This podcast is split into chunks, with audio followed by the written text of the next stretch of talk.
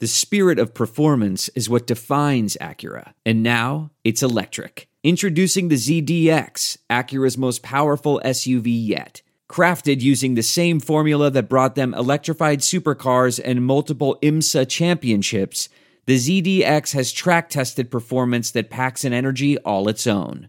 Unlock the energy and order yours at Acura.com.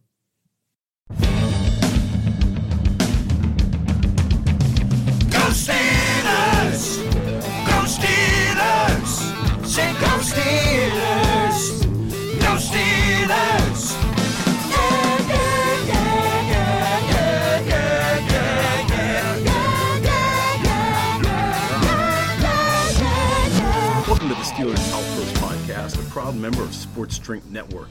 It is August 8th, 2022. This is Tom coming to you from the veranda of the Washington, D.C. Outpost. Nick joins me from the Houston Outpost, and today we are competing on the basis of heat and humidity. Do you think it's a competition? DC underrated humidity in terms of uh, cities in the world. Obviously, Houston is like equator hot, so it's hot. But we have hot news to discuss because wishes do come true. I think it was last week when I said I really wish they would just get Diontae Johnson on like a three-year contract. Sure enough, two-year extension for incredibly cheap. I mean, what's he making, Dad? I mean, I'm sure you'll read out the contract to everybody right now, but it's under 20 mil. It's like 16 mil a year. They get Diontae Johnson locked up for an extra two years. So that's three years total this year and then the next two. And you kind of get to see if George Pickens turns into that guy, and then you can let Diontae go. Uh, or see what happens, or franchise tag him if you're on the edge of a Super Bowl or something like that. But what they've done is Omar Khan has completely changed. That's a little wind there from the veranda, so you guys kind of get to hear. Oh, it's it's blowing your hair around. It's glorious. It's it's pretty good, guys. Um, Omar Khan has really changed up the way the Steelers do business. These every year we talk to the audience uh, about.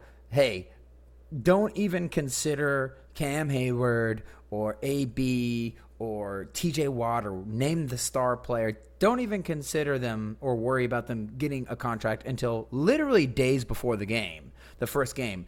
They usually, uh, Colbert would make them wait until within three days before the first game. I think even some of them got it, um, like Cam, like the day before the first game. Uh, Omar does not want that. So now he has completed a pretty inarguably spectacular offseason. I mean, I think it's it's really awesome. The one big thing you you do wonder about whether people like it or not is the, the Kenny Pickett selection. Like, is that really going to be worth more than a Mitch Trubisky or not? We'll find out. Um, jury's still out on that, but otherwise, he shored up some depth on the offensive line. wasn't overly aggressive about that, but still shorted up. And then he locked in the Steelers' core of star players and guys who have been reliable for every single game. Diontae, yes, a couple of those drop games or whatever, but really, if you look at his drop percentage, it's extremely low after this past year. And uh, you got TJ Boswell, four year deal, right? Uh, Minkah. De- yeah, anyways, pretty incredible. Uh, I'm very pumped that they've locked Diontae up that way. And what do you think about the how cheap it was? I mean, they, they got him for a steal. It feels like. Do you think the agent is looking around and talking to other teams? I know they do that and and measuring like, hey, are you guys going to pay this guy? Is Washington going to pay him twenty million? And maybe he didn't get people to bite. That would really surprise me. What do you think about how cheap the deal is? I tried to look at this several different ways to, to see if he was at the sort of top of the, the list in terms of some some kind of measure of this contract because it, it does seem insane. I mean, calling it a team friendly deal is uh, is is an understatement. But the one thing I looked at that, that seemed to put him in the upper echelon is the guaranteed money per years of the contract. So he really has extended his contract for two years, and the guarantee um, is about nine million dollars. So compared to everybody else, that is um, the only people who got more than him: DeAndre Hopkins, DK Metcalf, and Terry McLaurin. So if you every other measure, he is he is low ranked in terms of annual, you know, so the average annual salary, obviously the contract value, and the guaranteed signing bonus puts him pretty low on the list. But it's only for two years. So if you guar- if you divide the guarantee that a player got, but the number of uh, years he's going to play, Diontae's pretty high on that list. Wait, you're talking about the guarantees? Like, you, you nine million is a high guarantee for the receivers? Are you saying? It's so the his actual guarantee is seventeen five. Uh huh. The practical guarantee is 19 million. That- You know, it's almost the same thing. If you divide that by two years, that is the 9 million I'm talking about. So he has, Gotcha. if you divide the full guarantee by the number of years, that's kind of the way I'm looking at it. And that, that puts him up in the upper echelon. Well, okay, so I just wonder who that uh, that group is, because you said uh, Hopkins and DK. I know D, I'm looking at Deebo Samuel. He got 41 million guaranteed. That's a big one. What about? And then let's see what, what's up with Terry. He got it for three years. He got 41 million for for three years. So his guarantee per year is actually a little lower than Diontae's. Interesting. That's very cool. Okay, so that that speaks to the, the change, though, right? That like they're getting guaranteed money. They're getting signed in August. Times are changing for the Steelers. I I, I find it very hard to argue with with what they've done so far. Look, I am not going to uh, find ways to criticize O, as we call him. Um, but let's face it, he got an increase of $30 million on the, the cap, and he got $32 million with uh, Ben's departure from the team. So he had another $60 million to work with, frankly. And to get a guy like Diontae, who hasn't, who probably has not even scratched the surface with how bad the offensive line has been, and as much as I hate to say it, people get older, how bad the quarterback play has been, not throwing the ball downfield consistently. Like, Diontae hasn't, he hasn't peaked. He hasn't peaked athletically, he hasn't peaked talent wise, and he hasn't peaked by having enough help around him. So, this is an insane steal. This reminds me a lot of the Antonio. we- talk about him constantly. I talk about him constantly, but it's such a good comparison because so much of the Steelers' business of the past decade was kind of based around that guy. But it reminds me of when they offered Mike Wallace a contract. Mike Wallace said, "Nope, it's not enough," and they literally took the same contract. They changed the name to Antonio Brown, and they handed it to Antonio Brown after like his second or third year, right before he became a superstar, and then he ended up playing on this contract, which ended up being. Ex- uh, um, like offensively cheap for him. It was so he was like the 16th highest paid receiver when he was breaking the NFL records for receiving every single year. And you know what's funny? If you look back, he did not complain about it because he was so famous. They kept uh, pushing like three million dollars a year in training camp to Antonio Brown, like to keep him happy. But you didn't hear him uh, get angry about the contract. I think in those days it was ju- it was just such roses, you know, with the with him and Ben and, and Le'Veon and, and the offense that way. But this does remind me of that. Um, getting the guy for under market value. It also reminds me of like uh, Hines Ward and I think I want to say like Timmons, these guys who took deals basically to play for the Steelers for less money. And we try to talk on the podcast about how you don't want to urge players to do that because generally the teams are going to take more advantage of the players. Like they're going to cut you the second you don't live up to your contract because quote unquote you're not living up to a contract. But they're not going to give you a raise. Like why is Joe Burrow not one of the highest paid football players yet. Well, we don't have to pay them until next year, you know. So it's a two it's not a two-way street, unfortunately.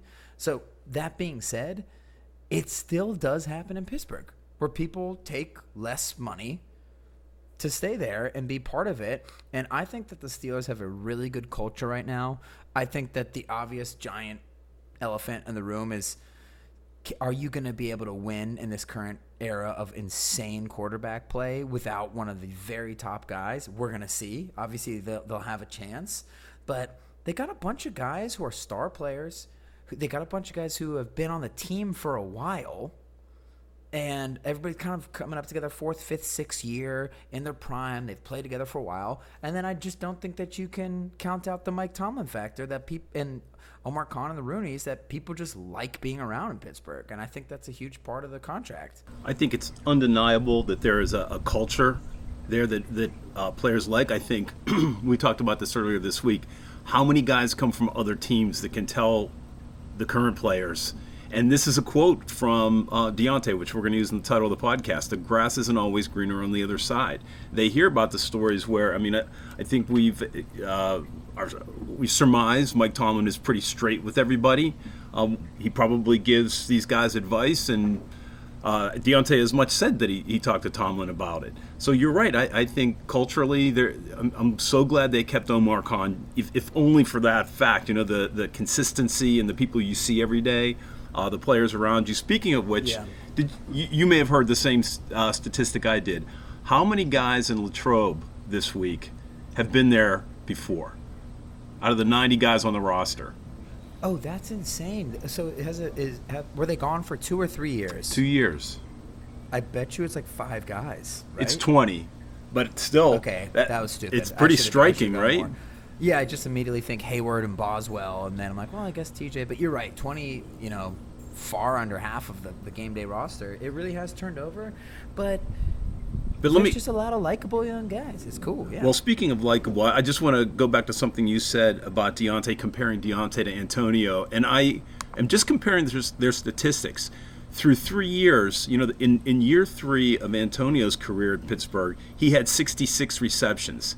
The next year jumped to 110, and then it went to 100, um, 129 in his fifth year. Already, um, Diontae has what do we have 88 or 100, 107 receptions in the last year now he might not have quite as many yards as uh, antonio did but it's interesting that Maybe the an number understatement there. What's Yeah, that? yeah. that may be an understatement. I, I, I bet his average is about freaking half of what AB was getting, and, and, and but it's just the unfor- it's not really to compare. not really I, i'm just trying to i'm just trying to follow up on your your comment about Diontae still not having reached his potential, and I, you know, using Antonio as uh, Right. a, a benchmark, if you will, it's interesting. I don't know if he'll ever explode like Antonio did, but it does seem to indicate there, there's some upside, and he, he has gotten more receptions and more yardage Hines over Ward time. too, same way. Like Hines Ward kind of hit his prime like six, seven, eight years in his career. But of course, all of those things, all of those guys hit their prime because of one thing: it, when Ben hit his prime, or when you got to play with Ben, and there were other good players on the team, and so that again backs up the thing about Diontae. It's like he hasn't even played with like a like a really good passing offense yet, and he still put up these numbers. And you got to be careful with catches because so many of those can be manufactured. But you don't catch over 100 passes without being a really good player. And, and obviously, we just seen him make plays at every part of the field, so he's a beast. He's still at a thousand yards. Um, did you watch the Yeah, post-contract signing interview with Diontae? I just saw bits and pieces, but you were saying he looked pretty happy. Oh my gosh! You know, so he talked about praying the night before. You know, when he had his offer on the table, and he he said over and over again, you know, I'm not comparing. Good for these other guys, you know, getting their payday. That's I don't measure myself by that. And he was generally, ge- genuinely, it seemed, happy. I mean, he kept grinning every time somebody asked a question, a probing question, but like, why would you do that, dude? They didn't come out and say it that way, but everybody's sort of quizzical, and he was just smiling. I think he was relieved, happy. He genuinely likes, like you said, it being in Pittsburgh, Yeah. and the guys in the locker room seem to be a big part of this. And so again, as you get older and you realize you can't be asking players to give team friendly deals, whereas like when I'm growing up and dad, like before we're on Twitter and, and there's a bunch of football media, we generally would think we want to keep the Steelers. Like, why wouldn't you take a team friendly deal to stay on the team? And then you grow up and you realize a little bit, okay, it's it's complicated that way. So putting that fact aside, I don't think it's I don't think it's as bad of a deal as it looks for Diontae because of a couple things. So number one, he is awesome, but he's not Deebo Samuel or DK Metcalf or AJ Brown. Like they have so much leverage in what they've done already that the ability to threaten their team and how much of those teams revolve around that guy is like I don't know. They just have a little bit more leverage and power. Where even if you wonder, like, well, what if Diontae had played with one of those quarterbacks? Maybe he could be as good. We don't know that for sure. And with those guys, it's a sure thing. So I can see them having a much easier time being like, I need this money. I need it now. Also, uh, but he's he's he's rich now. He's rich, and he, the deal is short. And especially with the way he plays, like he could definitely get two more big contracts after. He'll definitely get one big one. Like whatever after happens after this three, like he's gonna his game's gonna last for a long time with how crafty he is. And again, he takes care of his body. He's like one of those guys. He's very down to earth that way. But he's rich now. He doesn't have to worry about that. He was not before he's gonna get another bite at the apple and just overwhelmingly like he'd be able to get another deal like this so I think what Diontae has done is, you know, with some of these players, and even with like Le'Veon Bell, like a running back, you only get one big contract. You're not rich for the rest of your life. People don't realize because you got to cut the money in half for agents and taxes and stuff like that, and then you still got to you got to figure out your next chapter no matter what, right? As a football player, but there's a difference between the guys who have the pressure to figure it out and the guys who are set.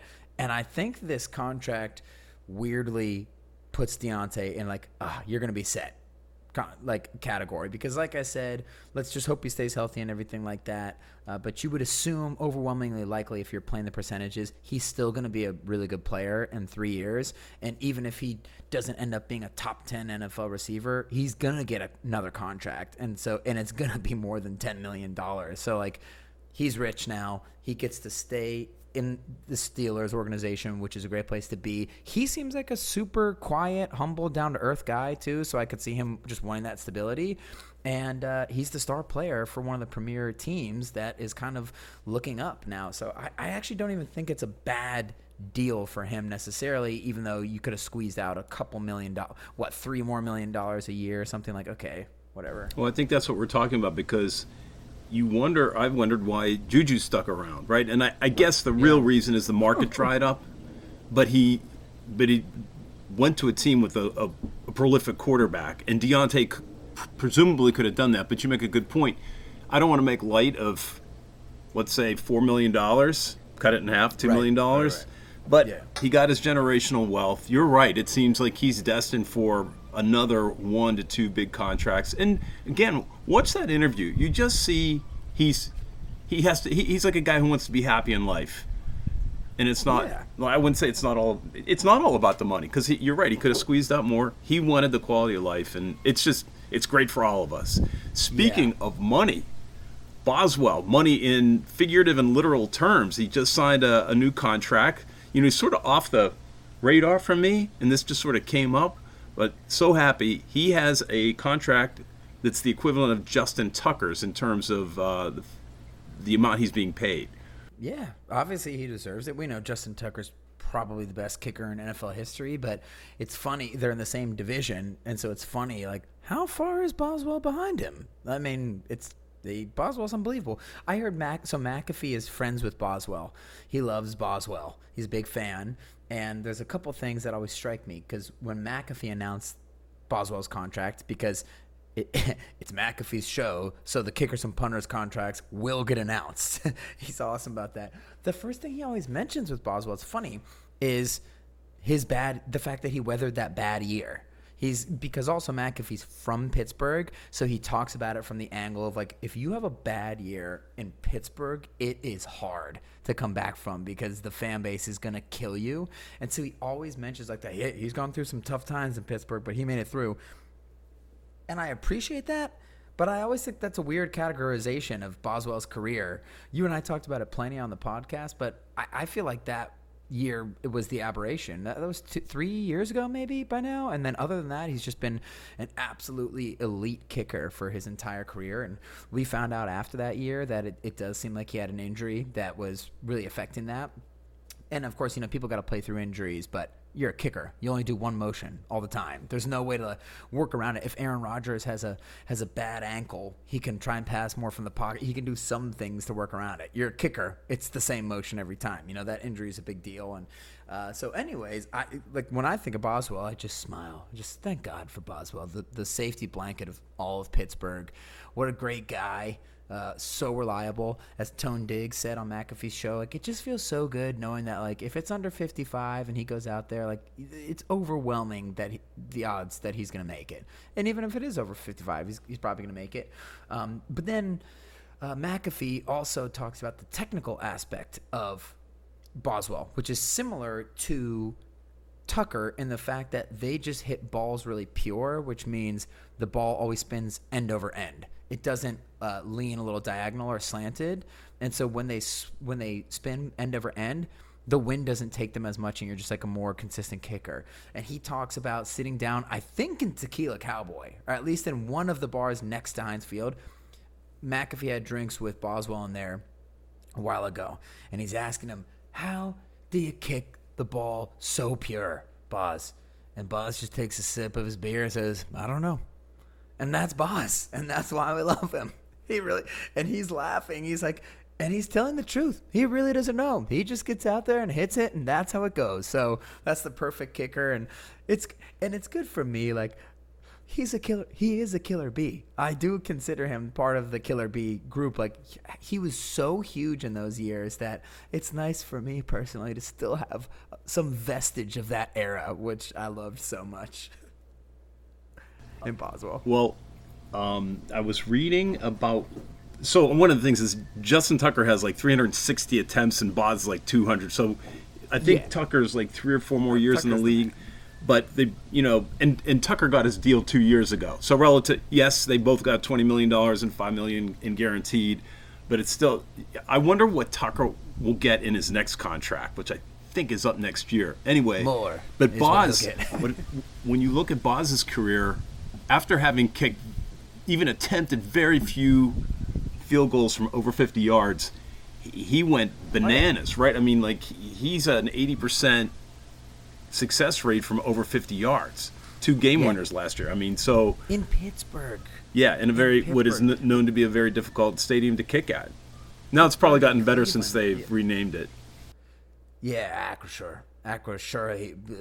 Damn it. Acrisure Boswell's going to make this one. And that's bad. So a, lo- Uh, a lot of what we were talking about before, uh, contingencies on quarterbacks. I know uh, we continue to talk about next to nothing. It's training camp, but things still haven't gotten any better in the last seven days, have they? Didn't Mitch go 0 for 16 on goal line? I know he was playing with like Cody White, your guy, and a bunch of backups, but that I mean that is not good. it just sounds like the quarterback play is not good at all. And uh, honestly, I would say you shouldn't be that worried, but my only issue is with Mitch. Cuz you sort of think like what are you in your 6th year, dude? Like I mean, I get it with Pickett being in his first year, not being uh, super experienced in NFL offenses and not having overwhelming physical talent. So for him, okay, that should take a while. For Mitch, it's a little bit like, aren't you the second pick in the draft, dude? Like you can't even just like athletically figure it out. So that's I will say that is a little disappointing, but obviously we sort of set our expectations where they needed to be for this preseason in terms of we're not really going to be able to tell much about the quarterback play. Everybody's getting so few reps, and it is what it is. But you, you definitely don't love tuning in to every time Alex Kozora or somebody's posting stats and it's just the quarterbacks suck again. It's kind of a bummer. Yeah, we don't want to be apologists. We don't know. We don't know what's going on. I mean, he's going to get Diontae back, and by, by all accounts, Diontae had a great first practice back. You, you wonder whether it's a lack of something on Mitch's part, or the, the team he's running with, or just the fact this defense is is uh, suffocating. And now, speaking of the Yeah. defense, Mick is back. You know, he had hurt his, uh, I guess, wrist in a bike accident on vacation, but he is back on the field, so that won't make things easier. No, and speaking of defensive backfield members being injured, it looks like Cam Sutton. They were worried that he might have a serious injury, but it looks like it was reported today or yesterday that uh, it's not not going to be a big deal. So, thankfully, Steelers have been healthy. Hopefully, they're going to stay healthy. Knock on wood here. Got it. And they're being cautious with some of these star guys like Najee, uh, not rushing them back, and I just I couldn't agree more. And it is nice with Najee, even though you know I always feel bad for talking bad about Den- Benny Snell, aka Jonathan Dwyer the second, but and they do need a better running back than him. But it is nice that he's been on the team for a while. So when Najee goes out, you got a guy who can go in and he's very familiar with the system. So your your offense isn't really going to lose a ton of like continuity in terms of being able to get reps. Although I just w- wish that they would frickin' use Najee as a receiver more this year. That is so weird that they did not utilize that element of his game, and that's one thing that they could really be practicing with Najee if they had him in practice. And I think some people made some jokes about uh, Alex Kozora once again some jokes about the Steelers using their favorite training camp tradition of the pony backfield with the two running backs, which they use uh, frequently in training camp and then abandon immediately once they get in the games. But Anthony McFarland's had a bunch of great runs out of pony, and I'm when I see that it, it registers nowhere on my scale. Like just I've heard that story too many times, and I've said it when we've seen him in games. He is so much faster than any running back the Steelers have had in literally like ten years. It is noticeable. His his speed's incredible, but it he has been awful when he's been on the field. And I don't like the pony backfield thing, anyways. I don't think that that's that much of an advantage. If you have two running backs, you have none. Just oh, but you have two fast guys. No, give me another receiver on the field, or if give me a lead blocker. But whatever, we'll see if they're gonna trick him and dick him to death. If that's what Matt Canada's strategy is gonna be. Give me Dan Kreider back. Oh please, Rosie and Kreider. That's what I want to see. Two fullbacks. Let me see if I can tie this into what you were saying. I, I wanted to mention that training camp was cut short on Thursday, and what was really striking to me is the interview with Mike Tomlin, who who noted that they had missed 11 plays because of the cutting the practice short. And I'll go back to something we talked about. Time on the field is so precious, right? You know, Cam Cam Hayward isn't worried about it, but there are 70 guys worried about getting snaps, and the fact that 11 is a significant cutback is just interesting to me. I mean, there's a lot of um, individual drills during the day, and but the the chance to work out in uh, with team action is unbelievably important to these guys.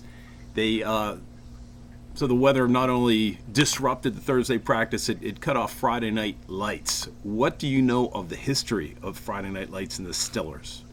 I don't. I don't know. You don't know where uh, it, it emanated from?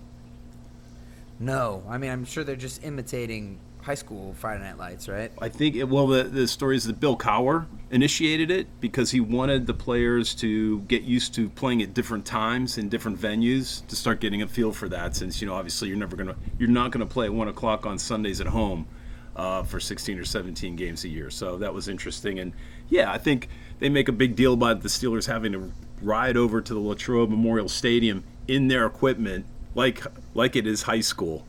Um, I guess they they're getting like 15 to 17,000 people at those Friday night light games. It must be something. We, maybe we can uh, maybe we can muster a little time next year. I know. We've been talking about making the journey. I think that we're getting closer and closer to actually making it happen. That'd be a lot of fun. You know, what's funny. You're talking about the Friday Night Lights and young players, and, and you, you get a harken back to those high school days, those unbeatable high school Friday Night Light games. Alex Kozora had another tweet over here that says the Steelers camp leaders in receptions: George Pickens, 11. Targets: George Pickens, 21. Yards: Calvin Austin III, 160. Steelers rookie receivers headlining the summer. Hashtag Steelers. Those guys have been getting a lot of burn. They've been awesome. I think that that's been probably the, the, the most fun aspect of training camp. So that's nice. Um, I have a random another harken back to high school thing. I don't know why I just thought of this, but the PLL, the Pro Lacrosse League, run by Maryland great DC area legend Paul Rabil from DeMatha High School, then Johns Hopkins University. Um, they did. I don't know if you saw this, Dad. This is the most awesome uniform switch up of any pro league of all time. They took. I think they have like eight to ten teams. Let's just say they have eight teams, right? They took all eight teams. Somebody made a tweet asking for this, I believe, months ago, and they saved it and then did it later. Took all eight teams, redid all their logos and all their jerseys to be like 90s old school. So the jerseys are now like the big hole mesh, like the the mesh with like the big holes that you'd have on football teams and lacrosse teams in the late 90s. And then the logos stylistically reflected that too. It was such a tremendous victory. I looked at the uniforms and a lot of them I thought that's actually kind of cooler than their current uniforms. I wish the Steelers would do that or um, you know, uh, and any NFL team. Like, give me the cutoff jersey, big hole mesh stuff, and let's do Friday Night Lights. That would be spectacular. How about tearaways while you're at it? Yes, more of that. Neck rolls, cowboy collars, all that stuff. I watched uh, Jack Ham. Jack Ham came up this week in some something I was watching, so I went back and looked at his highlights. Jack Ham was more magnificent than I remember. There's so many big names on that team, and, and Yeah, yeah. whatever I was listening to just said Jack Ham was like the perfect player. He would have had a rating of 99 to 100 because he just knew the game so well, knew where to be, was able to execute perfectly. You got to watch that highlight video. I'm down. Hey, Send it to me. so we're going to go from highlights to lowlights. Deshaun Watson continues to be in the news, and interestingly, this uh, NFL had appointed is it Sue Robinson, former judge, Yes. Sue Uh, Robinson. who concluded that Deshaun should be suspended for six games, and now the NFL is appealing that decision. First off, here, Dad, you can check out some of the some of it here. You can see his pads through the holes in the mesh. I'm sh- currently showing Dad a picture that I will retweet of you guys f- or for you guys of the uh, the PLL stuff with the old school jerseys. Okay, so just for some background, I think that the the situation with Deshaun Watson's suspension ruling is convoluted. So a few things we have to remember. In the last CBA collective bargaining agreement, the NFL players union decided, "Hey, we are tired of Roger Goodell having complete and total power over suspensions because he keep he has no consistency in these things. He'll suspend James Harrison five games for hitting someone in the head, and Ray Rice two games for punching his girlfriend in the throat on an elevator until the film comes out, and then he suspends him more. And Calvin Ridley, you know, so on and so forth. The suspensions and their durations have been a point of contention for a while. So, in this recent agreement, the NFL agreed that we will have an appointed outside judge to rule on these cases in the suspensions, and they hired Sue L. Robinson, who is a retired federal judge, I believe, Dad, to be this independent arbitrator. However, the NFL still has appeal rights. So at the end of the day, if Roger Goodell and the NFL do not like a ruling, they can just I'm oversimplifying, but more or less they can appeal it and then make the ruling themselves. So we're back at square one, right? So just when speaking about the trial, you have to remember, I believe it was like 24 cases uh, by the end of Deshaun's, uh, you know, it, it was 24 cases that were suing. And he settled with all but four of them. And then I believe one of those four was just a media report and not a person. So really, they're just kind of uh, interviewing three witnesses during this trial, and Sue L. Robinson can is not allowed to take into account all 24 cases, even though obviously she would know about them unless she lived under a rock. She's really only trying these four cases, and for whatever reason, she just come, kept coming back to the point of it was a non-violent crime by Deshaun Watson, which is which is really disgusting because the New York Times reported that he has over 66 massage therapists. Uh, Cleveland now has just said he's only allowed to use team-appointed therapists. By the way, it was the National Massage Therapist Convention in Cleveland this past weekend, so unbelievable humor there. Uh, that is a true story. Um, but you have to remember that you can't. But that's what Sue Robinson was ruling on. And so when he gets the six games and everyone's saying Calvin Ridley gets uh, an entire season for gambling, but this um, accused serial uh, sex offender, uh, alleged, um, he only gets six games. This is insane. Sue Robinson was talking about it not being a violent crime, and she was she pointed out the fact that the NFL does not have precedent on suspensions. She basically pointed out the same thing the players' union did. Like, hey, you guys have no organization when it comes to this, so I'm going to try to create a new precedent. So there's actual precedent to work off of. And so I'm not defending her at all. I think that that's atrocious that she ruled that way, but um, that's why he's suspended for six games. Then as we everyone pretty much predicted because the public outcry was substantial, right? Uh, for this the mere six games that the guys that the guy got when Calvin Ridley, who was out of the NFL last year, not playing on a team, not participating, he bet fifteen hundred bucks on a parlay, which I believe would require multiple teams to win. So how could you rig that, anyways, especially not being on a team? And they give him the entire year because it's all about money for the NFL. They know if you have sex offenders in the NFL, people will still watch. Teams will still people will cheer for them.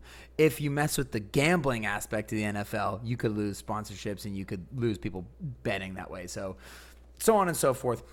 But you got to remember it two different organizations made those rulings. Roger Goodell in the NFL suspended Calvin Ridley. Sue Robinson suspended Deshaun Watson. But as predicted, the NFL did appeal the suspension, although Roger Goodell will not be the one making the ruling. So he kind of took himself out of it. So it's very interesting. We'll see where that goes. Obviously, this is relevant for the Steelers because no matter what, he's suspended for the six games. So the Steelers will not play him in the first matchup. But there still is a year long suspension on the table. It would not be crazy if that happened. So we'll see if the Steelers get Deshaun Watson once or twice for Cleveland this year. Well, what's interesting is you're asking yourself, well, who's listening to the appeal? It's not like you're in the federal court system. The appeal is actually going to Peter Harvey, former New Jersey Attorney General. Um, and, and it's being characterized as having been delegated by Goodell. So th- this isn't quite independent. I'm not sure. Um, I'm not sure if it has to be. I mean, the, the NFL is basically appealing to one of its own, essentially. Even though he is not an employee, he was part of the. He helped draft the current conduct, uh, personal conduct policy. I guess that's a positive. Somebody who knows that policy from the inside, but that's who's going to make the. And I don't know if that ruling would be fi- any more final than Sue Robinson's. We'll see what the NFL gets out of it. Yeah, we'll see. We'll see how many what the Steelers schedule is going to look like as a result. Sports Drink, everybody. We'd like to thank Sports Drink for sponsoring our podcast. Look, Sports Drink is basically your digital water cooler. It finds the intersection of sports, culture, sports, fandom, hatred of other fandoms, love for your own fandom, and really it hosts the Steelers Outpost podcast. So the Ultimate Team is represented on the network along with many others. We'd like to thank them for hosting our podcast. You can check them out on all the socials at Sports Drink. That's Sports Drink without the vowels there at S P R T S Sports Drink. You got it, right? Thank you, Sports Drink. Anyways, I think Dad was just disconnected out there in the nature of DC. but thank you guys for tuning into this episode of the Steelers Outpost podcast. We are going to have a game to report on soon. We were talking earlier before the podcast that I think this is the fastest preseason I can ever remember. And I don't know what it is. And I thought, well, maybe it's just because I'm getting older. But Dad echoed the same thoughts. And I said, well, you know, man, you know, no, no offense you're a lot older than me. So I don't know why we'd be coming to the same conclusion, but then we kind of thought, well, in football watching years and in football following years, we, we are the same age because his fandom was, re, you know, uh, reignited when he and I started watching together at the uh, the Kordell Stewart era there. And so it's been fun that it's been so fast. There's been a ton of changes, but the Steelers have kept a lot in place, and I think that that's kind of what this episode is about. Is there are still great pieces on the Steelers who are in the middle of their primes, which should stretch for a while longer, and they've locked all those guys up pretty much. So that's very exciting. Tune in next week, Steelers Outpost podcast. Follow us on the socials at Steelers Outpost. Email us at SteelersOutpost at gmail.com. Until next week, go Steelers. Okay, bye bye.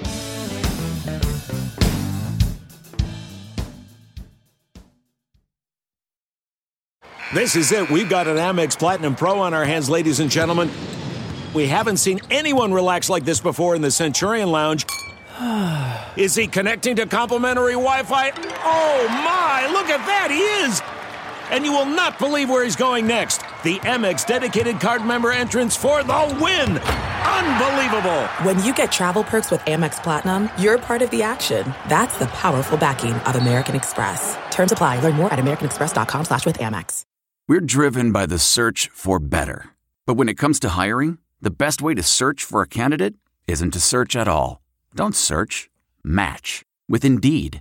Leveraging over 140 million qualifications and preferences every day, Indeed's matching engine is constantly learning from your preferences. So the more you use Indeed, the better it gets.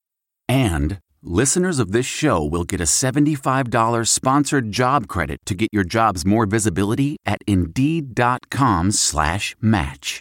Just go to Indeed.com slash match right now and support our show by saying you heard about Indeed on this podcast. Indeed.com slash match. Terms and conditions apply. Need to hire? You need Indeed. I want to tell you a story. It's a story about a scandal, broken relationships, gossip, rumors, money, corporate rivalry, and a broom. A performance enhancing broom. My name is John Cullen. I'm a comedian, podcaster, and for 20 years, I was a semi professional curler. And I want to tell you the story about how a single broom almost imploded the 500 year old sport of curling. We felt like we were bringing a knife to a gunfight. It's the story of a superstar and his fall from grace. I was being dragged through the mud. It's the story of two brother entrepreneurs with a dream. I said, that's great news. It's a story of intrigue. I still don't understand why we want to keep his name secret. The full story has never been told, so I'm going to tell it. Broomgate How a Broom Almost Killed Curling.